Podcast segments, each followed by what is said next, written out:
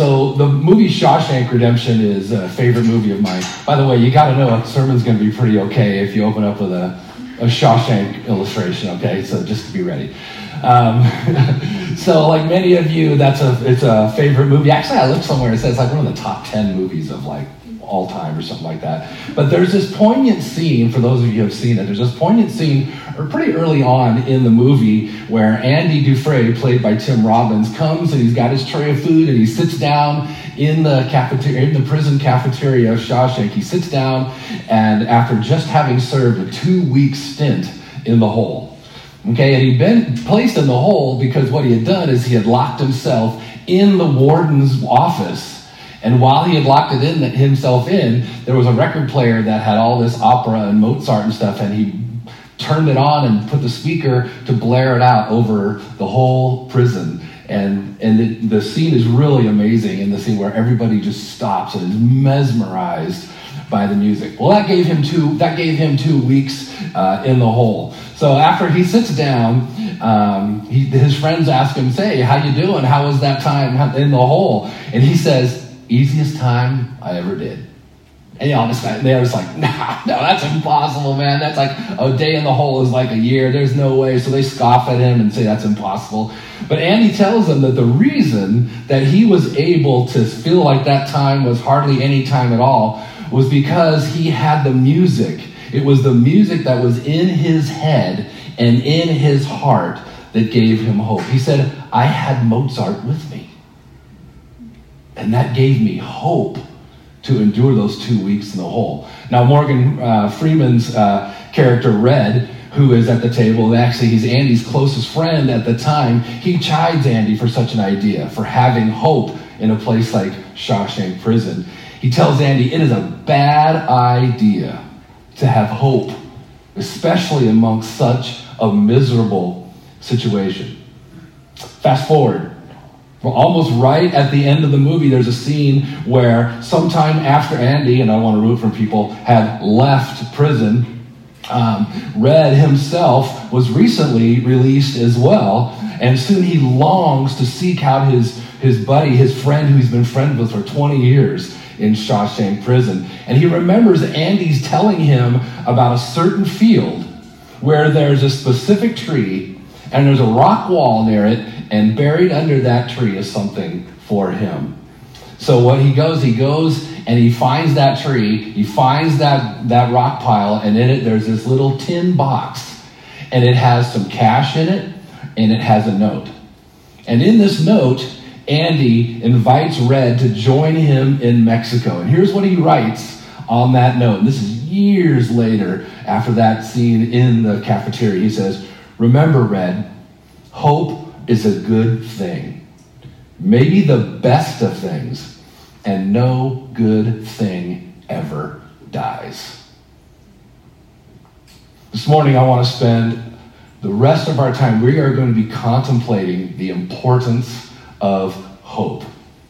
Webster's dictionary defines hope as wanting something to happen to be or to be true and think that it could happen or be true. And think, and think about it. We're all instinctively drawn to hope, aren't we? On the very basic level, hope is what enables us to like learn a new instrument or just different accomplish different things in life like an instrument or we decide to play a sport or to learn another language. Hope is what propels us to want to keep moving on to acquire a specific skill and to get to a place and be motivated that one day we will acquire a certain level at whatever it is that we're trying to accomplish.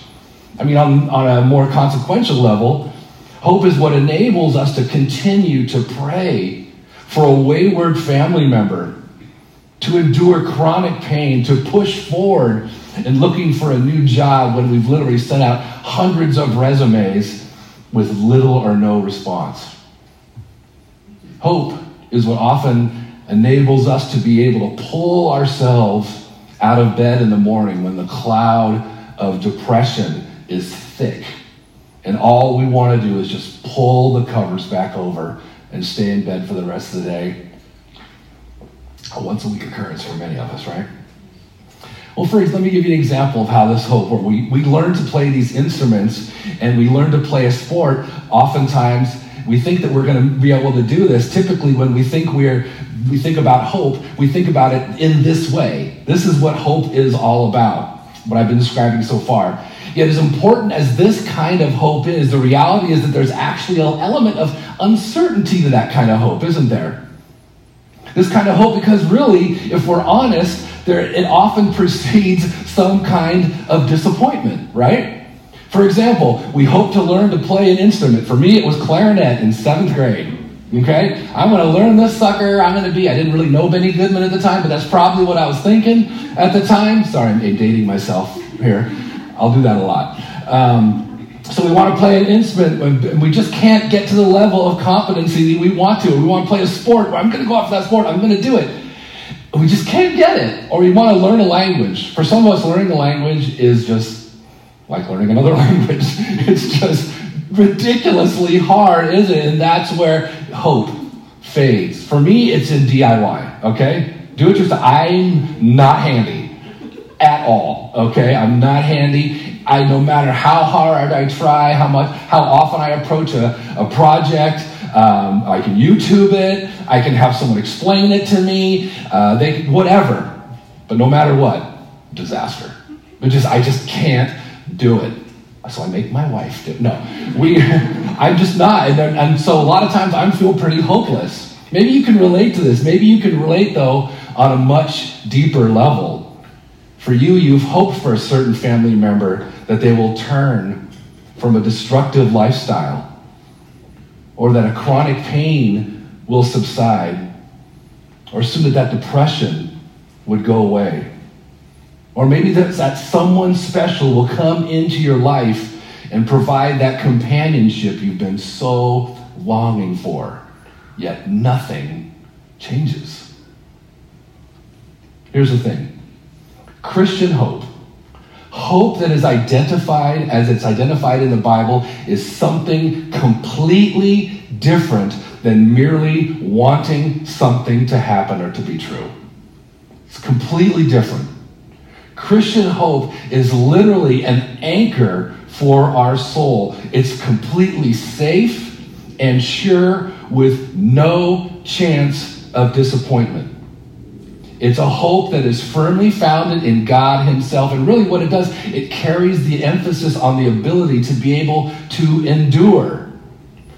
True hope, true hope, says John Piper, is a confident expectation and desire for something good in the future. A confident expectation. You see, biblical hope is a confident expectation or assurance based on a sure foundation for which we wait with full and complete confidence.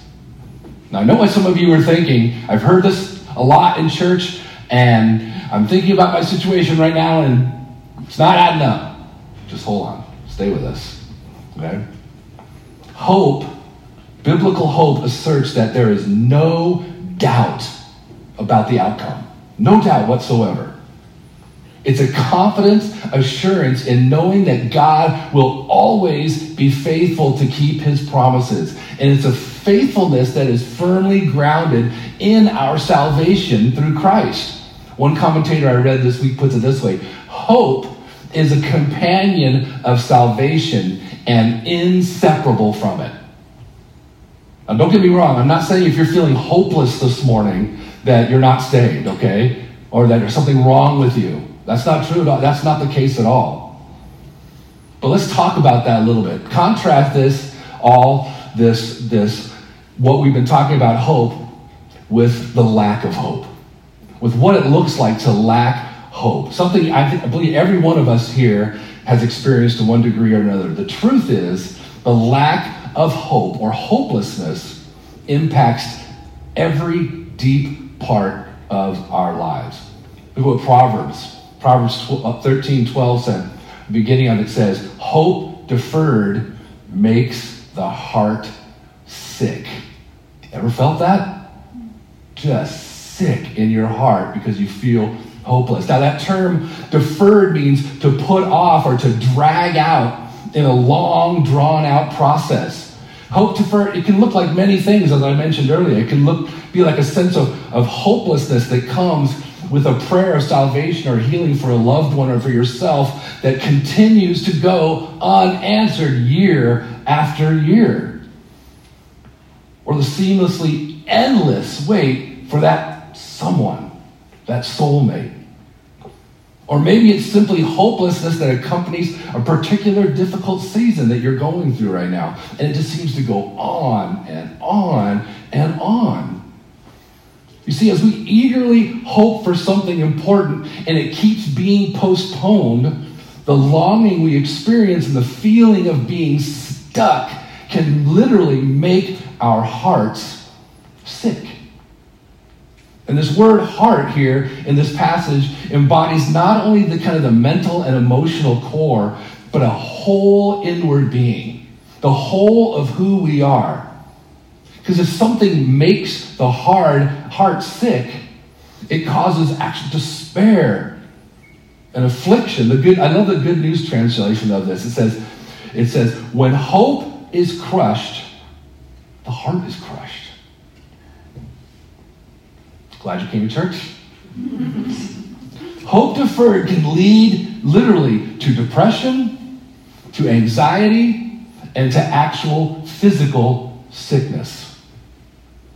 Not only that, when we wait for a good thing for so long, and that desire and expectation turns to hopelessness, something else can happen that I know many of you have experienced before. Is become we can become spiritually dry, and we become vulnerable to the enemy's attack. That's what hope deferred is looks like. But thankfully, there is hope. Look at the second half of that verse.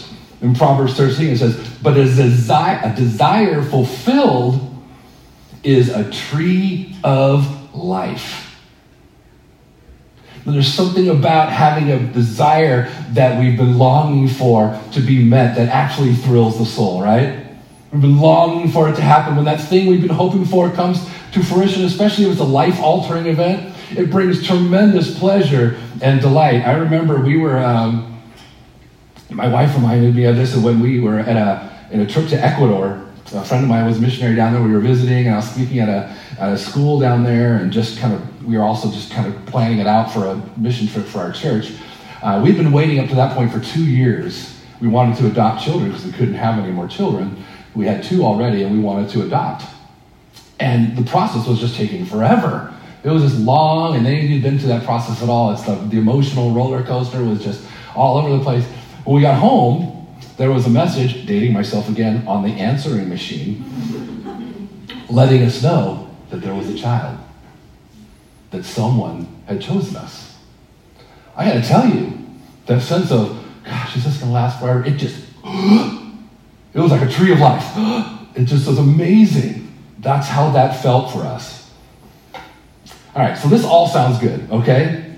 But if biblical hope is a confident expectation and desire for something good in the future, what exactly is that something good in the future that we're supposed to put our hope in? Don't be vague with us, Bible. What is it that we're supposed to put our hope in? And, practically speaking, like many of us want to think, what's the actual benefit of this hope for my life now. How does that benefit now? Well, I am so glad you asked those two questions because in this morning's passage, we're going to look precisely at what we are to place our hope in and how placing it in that actually benefits our lives now. And I believe, here's the thing, I believe this is a game changer. And I'm going to tell you right up, right up front about this message today. It's one that I'm myself wrestling with. I'm wrestling with it. You'll see as we develop this. I'm wrestling with how to make, play this out in my in my own life. So we're going to look at that this game changer, and it's actually this hope that we grow in something that we all want. We're going to see that this hope that we have in this thing, it's going to show us what it is that actually there's something that we want that totally is something that we've been longing for. More, uh, more of that in a minute, but um, we need to recognize something as we go forward. I kind of mentioned it a little bit. There's something very beautiful and complex about biblical hope. This is not stuff that we can just tuck in the back of our head and say, okay, I learned that in Sunday school. I learned that. I heard that in church. There's something extremely complex about what we're going to. This is going to kind of be a little more heady, maybe, to today, because this this concept, these verses I was assigned, thank you, are very, very complex. The reality is that biblical, biblical hope is one of the true mysteries of the Christian life. It is a mystery how to get, grasp it, how to live in it, how to make it a part of who we are. Yet, as with many things of our faith that are difficult to understand, the pursuit of embracing biblical hope is ultimately meant to drive us to grow deeper in our relationship with God as we continue to learn new things about Him. If we're not learning new things about Him, we're probably going to start to drive, we're probably going to start to lose hope. That's the whole idea of moving forward, is growing and learning new things about God as we lean into Him. And oftentimes that's painful. This is the reminder that we're, we're to be, in a sense, like that man that Jesus asked if he believed that he could heal his son. Remember, the, his son was had demon uh, in him and was throwing him into the fire, throwing him into the water. And he came to Jesus, and Jesus, Jesus said, Do you believe that I can heal him? And I love this line. The guy said, I believe, but help my unbelief. You guys, that is a wonderful prayer. Wonderful prayer to pray. God, I believe, but really help my unbelief. There's things I don't get, I don't understand about you. This is hard. What's going on? Help my unbelief. That's a legitimate, wonderful prayer. So, with that mindset, we're going to look first at exactly what it is we're supposed to put our hope in. Okay, what is it we have this confident expectation of? Well, first, Dave preached on it last week. Dave actually preached on the verses right above this that we're supposed to put our hope in. And actually, CJ next week is going to be uh, expounding on a couple of those verses as well. So let's look, let's look at that whole chunk of passage right there. Romans chapter 8, verses 18 to 23 says this For I consider that the sufferings of this present time are not worth comparing with the glory that is revealed to us. For the creation waits with eager longing for the revealing of the sons of God. For the creation was subject to futility, not willingly, but because of him who subjected in hope. That the creation itself will be set free from its bondage to corruption and obtain the freedom of glory of the children of God. For we know that the whole creation has been groaning together in the pains of childbirth until now. And not only the creation, but we ourselves, who have the first fruits of the Spirit, groan inwardly as we wait eagerly for our adoptions as sons. If you were here last week, you remember that Dave opened his sermon with these encouraging words saying, Life is frustrating. He said, Life is frustrating. And it's frustrating because it often doesn't work out as it should according to the picture that we have in our minds, right? This is how life should work. And it doesn't most of the time, at least a lot of the time. Dave went on to tell us that it's actually God Himself who is ultimately the cause of life's frustration. It's God who decided the world shouldn't work the way it should. Human bondage to sin is the reason. Remember, as a result of Adam's sin, God told him, Cursed is the ground because of you, and pain you shall eat of it, and all the days of your life. That's sad. But Romans 8 in Romans 8, Paul actually tells us that this is good news for humanity. Verse 20, he says, For the creation was subject to futility or frustration, not willingly, but because of him who subjected it in hope. If God had not cursed the material world, but let it flourish without humanity, it would have signaled that God had given up on humanity. They went on to say that the, the placement of humanity, a people created with a unique capacity to love and to be loved by God, was the difference between the creation being just good and being very good. So God was not willing for creation to flourish without humanity.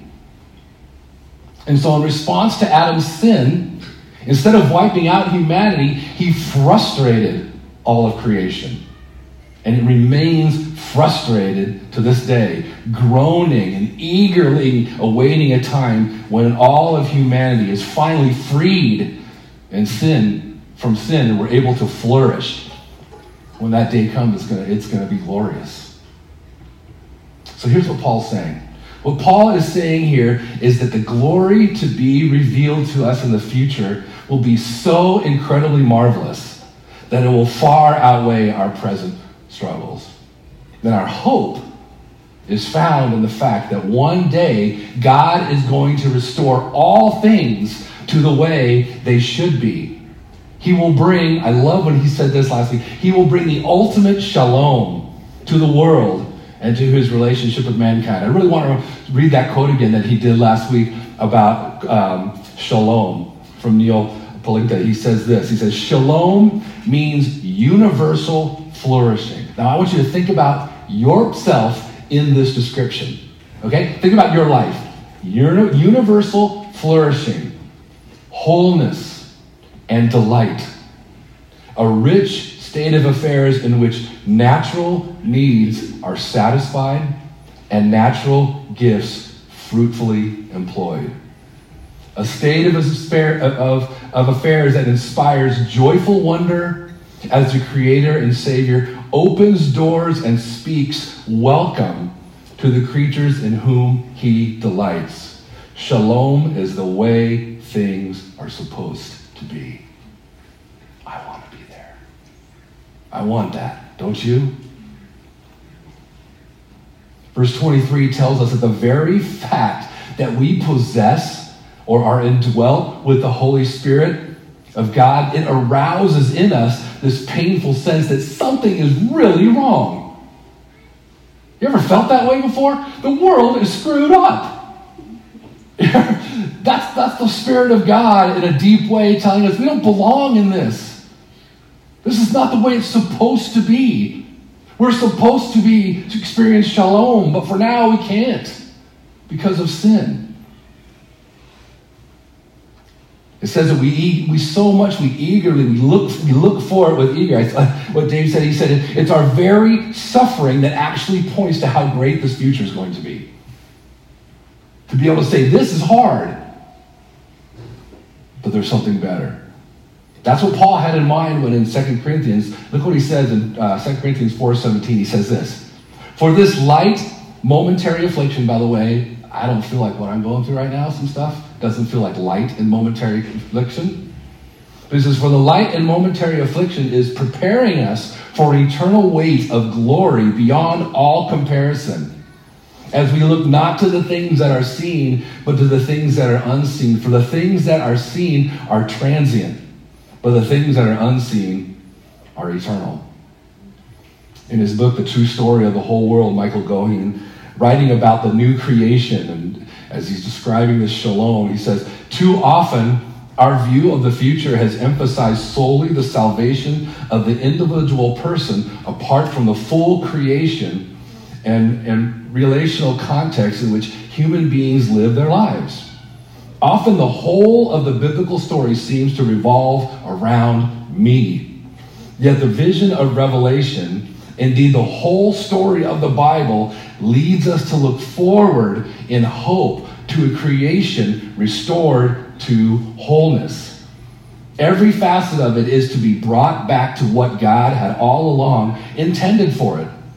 And with that glorious fullness and perfect wholeness, there is a place for us. This is what's to come. This is what we are to ultimately put our hope in when we are going through difficult times and going through struggles. Now, this is all wonderful, right? That's great. That's all good to know. But if you're anything like me, I have a really hard time getting excited about or placing my hope in something that I've never seen, I've never experienced, and frankly, I quite don't really understand. So it's hard to find that motivation in the midst of my struggles to say, Glory, look what's coming. Oh, I get it. Yes. And then find that perseverance that I need to get through that. It's really hard. This is all great, but I'm struggling right now. this is really hard. Again, this is the beautiful and complex mystery of biblical hope. It's a mystery. It's precisely what Paul had in mind when he wanted when he these two verses that he says here. So our verses this morning, nice intro. Here we go. Our verses for this morning, Romans chapter 8, 24 and 25. He says this, For in this hope we were saved. Now, hope that is seen is not hope. For who hopes for what he sees? But if we hope for what we do not see, we wait for it with patience. In these verses here, Paul is emphasizing the fact that Christian hope, this true, this mysterious biblical hope, is hope that's filled with confident expectation and this desire for something good in the future, is something that is literally unseen. And it's that same hope, though, that assures our salvation. It's the same unseen hope we, we have when we invite Christ to reign and rule in our lives. Right? When you become a Christian, when you invite Christ to Christ to take control of your life, you don't say, Oh, I see it all. I get it. All makes sense. It makes perfect sense. It doesn't all make sense. There's some things that do make sense, but it all doesn't. So it's, the same hope that's in our salvation. So he says that once something is hoped for, is seen or experienced, it's no longer something to be hoped for, right? I mean, you don't hope for something that you can already see or you already have happened. I mean, I don't hope to be saved. I know that I am saved because I have experienced it and I am experiencing it. Just like I don't hope that the sun will rise today, right? I don't hope that it'll rise. I can see it. I've already experienced it. Now, what he's saying is this future glory, this, this future shalom, is for now unseen to us. We, we can't totally see it. Or for that matter, really, like we said, like I said, really fully understand it. Yet as, as followers of Jesus, our hope in it is certain. Our hope in it is a sure thing. It's like how the writer of Hebrews explained faith. It's kind of the same thing. Look what he says in Hebrews chapter 11. He says, Now faith is the assurance of things hoped for, the, con- the conviction of things not seen. I have faith because, oh, it all makes sense. That's why I get anxious. That's why we struggle with things, because I can't see it. But faith is hoping. It's this confident hope. I know that it's going to happen. See, biblical hope, like faith, is this confidence, expectancy that we, what we hope for, even the things that we can't see or understand, will actually happen. It's a sure thing.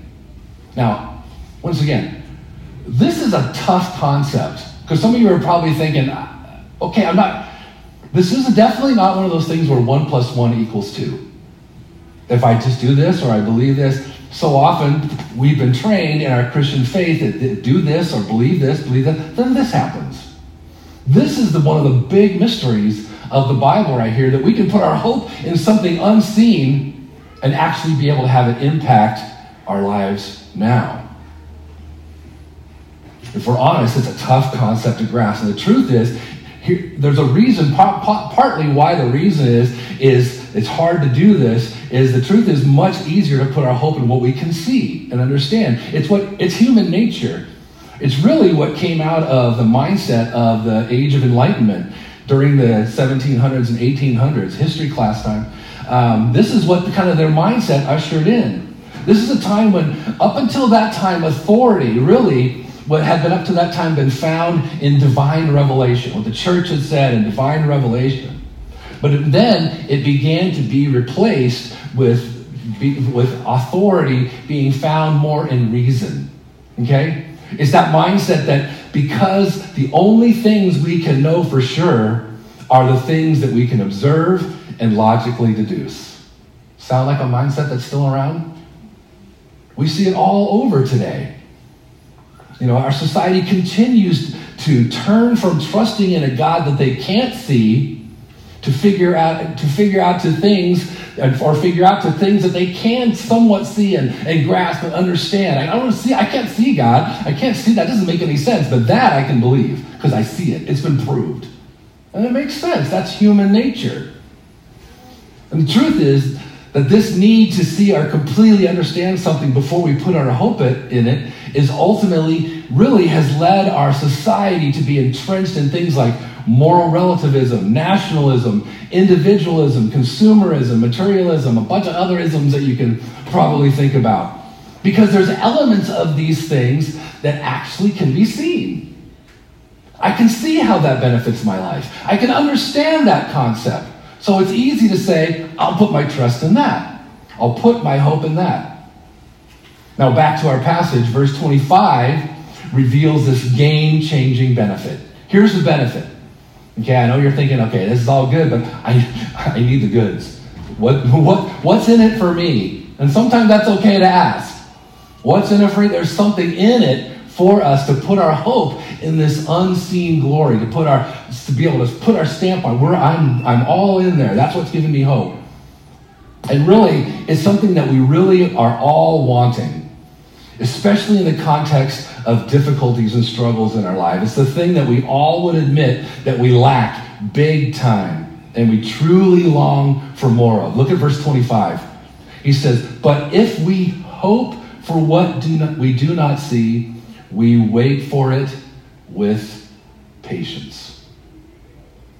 What Paul is saying here is that it's in focusing on the hope of this unseen future glory that we actually find the motivation to be able to patiently endure life's struggles. Mystery. That's a mystery. Now, we might not always feel the, the longing, like, oh, look what's coming. It's making me feel better about everything. And we might not feel that, or we might uh, not be very patient still. I want you to hear this. To be a Christian in this life, I know many of you know this and hate it, and I do too oftentimes, means to wait. To be a Christian in this life, oftentimes, means to wait. And in this case, wait for the best possible reality that anyone could possibly imagine, even within life's deepest struggles, to be able to wait with patience. That just sounds so impossible, doesn't it? You see, biblical hope is patience. It literally is patience. Patience cannot be separated from hope. Patience and hope actually feed off of each other, especially when it comes to the mindset of suffering. The word patience in this verse can be translated as perseverance. If we hope for what we do not see, we wait for it with perseverance. Webster's dictionary, once again, defines perseverance as the quality that allows someone to continue trying to do something even though it's difficult. Ever been there? I'm trying to persevere. I'm trying to be patient.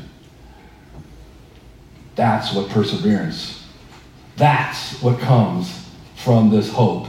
True biblical hope is what enables us to endure difficult times. Look at what Romans 5 3 and 4 says. It says, Not only that, but we rejoice in our sufferings, knowing that suffering produces endurance and endurance produces character, and here it is character produces what?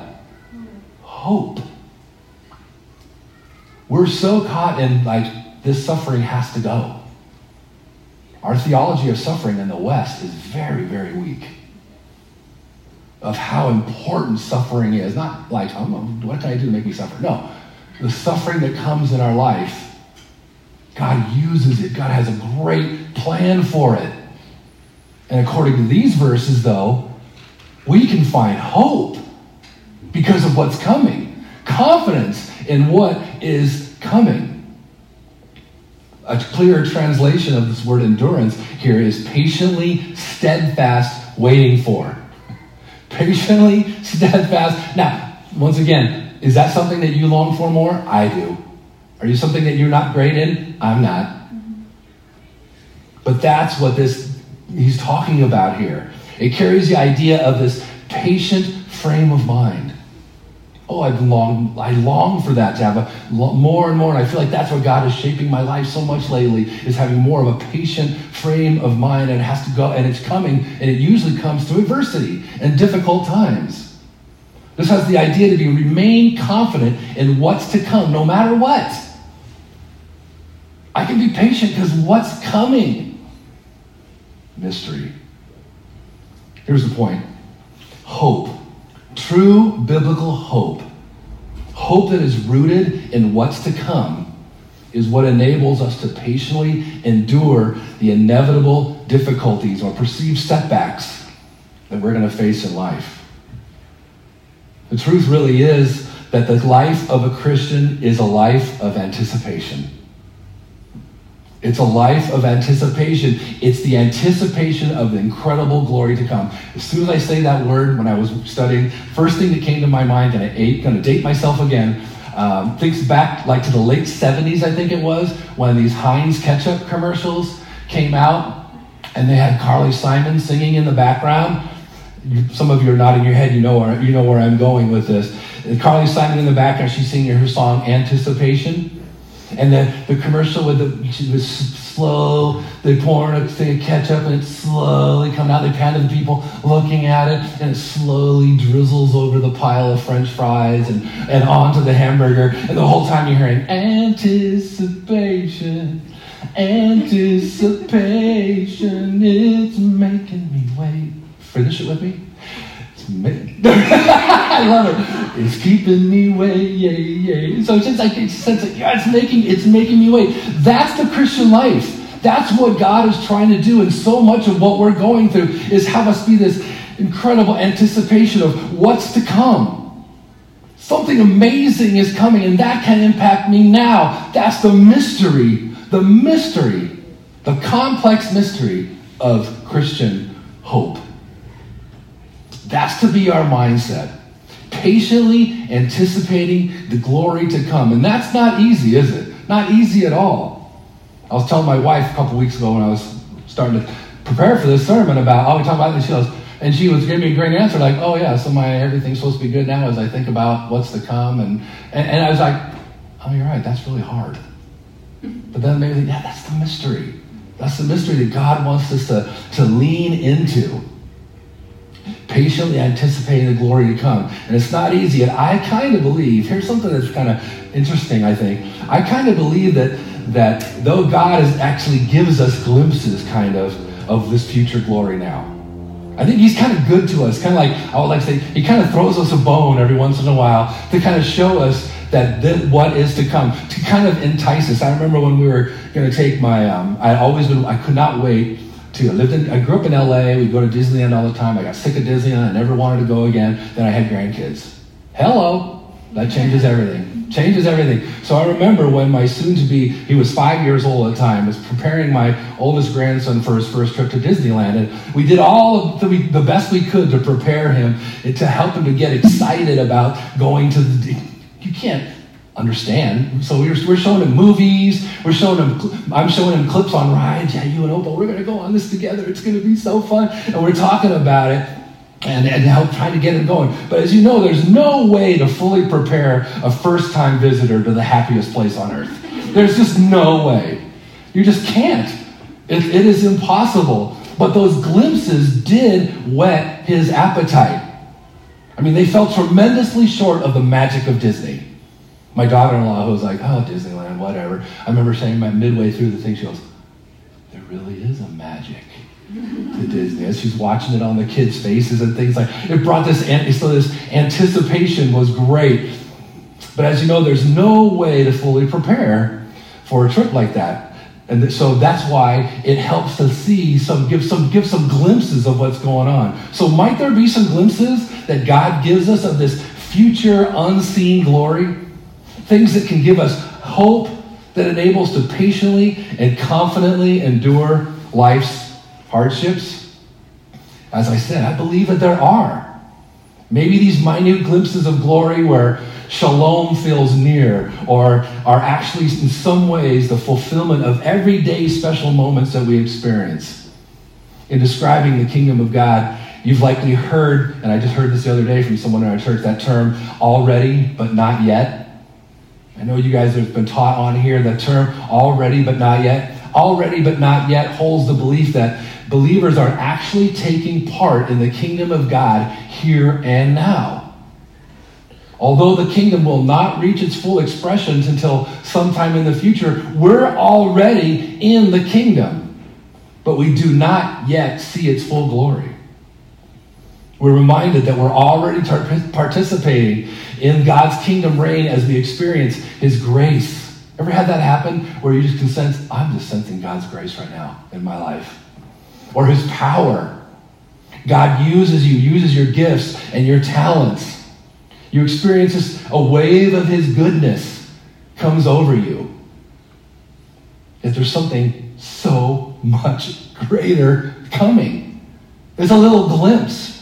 1 Corinthians chapter 13 says, Now we see things imperfectly, like puzzling reflections in a mirror. But then we will see everything with perfect clarity. All that I know now is partial and incomplete. But then I will know everything completely, just as God knows me completely. Now, what are some of these other glimpses, maybe? What are some other things? Glimpses of future shalom look like. Maybe you get, it, like I said, a glimpse of God's grace and mercy in your life, or, or a time you just feel particularly close to Him through whatever way. My, one of my best ways I do that is I put my earbuds in and I listen to worship music. And sometimes the Spirit of God just hits me. Or maybe it's it's when you someone tells a joke and you're just laughing your head off. That's that could be a little glimpse, just a little glimmer. Or you or you're listening to some music that you absolutely love and it sends shivers down your spine. You're at a concert and you hear you go, whoa, that is amazing. It gives you goosebumps. Or maybe when you see a toddler laughingly run into her mother's arms. Or maybe it's just some of the best memories that you can think of. Maybe these are glimpses. Maybe these are meant to be the things that we cling to to say, yes, something amazing is coming because I've experienced just a little teeny tiny bit of it. And it's going to be so much better. Maybe. Just maybe when we experience these types of things, we should remind ourselves. Remind ourselves that yes, life is hard. What I'm going through right now is really difficult. But whatever I'm going through, I can patiently endure it because it has nothing compared to what's to come. Once again, Michael Goheen writes this Hope is a settled and certain conviction about the future, a conviction that gives meaning and shape to life in the present. Commentator William Barclay says this The blazing truth that lit life for Paul was that the human situation is not hopeless. To Paul, life was not a weary, defeated waiting, it was a throbbing, vivid expectation. That's the mystery. Paul was, he had grasped the mystery of what's to come, and it impacted everything he was going through while he was in prison, while he was being beat, while he was hungry. Hope of future glory is what got him through. It's like he's saying, Life is hard right now, but whoa, whoa, look what's coming. We wrap this up. Remember, biblical hope is one of the true, beautiful, and complex mysteries of the Christian faith. And here's the thing it's one of those mysteries that if we're not careful, we can easily write it off as impossible to truly experience. You ever had that when someone talks about their experience and their faith and you go, I could never have that? Or you hear a sermon or someone says something and you go, that just, that's impossible. That's what happens when we write these things off and we, when we forget that it's a mystery. We need to lean into it. But let's not let our lack of understanding of it keep us from deepening our relationship with God by continually, even daily, asking Him to help us to experience it. Really, in a sense, may our prayer on a daily basis be I believe, but help my unbelief. This is really hard, God. And I heard a sermon by this old guy, and he said and showed us that we can find hope in our future glory. I'm not getting it, but I believe it. But help me. Help me in my unbelief of that crazy mystery of hope that is found in future glory. I want to encourage you with this. In the coming days and weeks, as you encounter life's difficulties, to try to begin to kind of like knee jerk or instinctively ask God to give you hope that is found not in what you can see, not in what you can understand, not in necessarily taking it away, but in complete in what is completely safe and sure with no chance of disappointment. That he would give you, in the midst of all that, a hope that is firmly found in God Himself and a hope found in your future unseen glory that is meant to inspire and motivate us to patiently endure life's struggles. I want to end with this reading of this passage. First Peter says this Blessed be the God and Father of our Lord Jesus Christ, according to his great mercy, has caused us to be born again to a living hope through the resurrection of Jesus Christ from the dead to an inheritance that is imperishable, undefiled, and unfading, kept in heaven for you, who by God's power are being guarded through faith for salvation, ready to be revealed in the last time. In this you rejoice. Though now, for a little while, if necessary, you have been grieved by various trials, so that the tested genuineness of your faith, more precious than gold, that perishes through it tested by fire may be found to result in praise and glory and honor at the revelation of Jesus Christ. Though you have not seen him, you love him. Though you do not see him now, you believe in him and rejoice with joy that is un- inexpressible and filled with glory obtaining the outcome of your faith, the salvation of your souls. Let's pray. Father God, I thank you for your word, and I so rightfully, I got to admit that this is a mystery to me, even still. But it's your word. And your word tells us that we can find hope. Hope that enables us to endure during difficult times in the realization of your what's coming. I pray for all of us, God, that as we go about our days and weeks, God, would you help us to ask you? Help us in our unbelief to believe that this is true for us. Thank you that it is available to us. Thank you that when we don't feel it or we don't sense it, you still desire us to have it and pursue it. Help us to do that. Give us the strength. Give us the endurance to do that. Thank you for your incredible love and hope in Christ's name.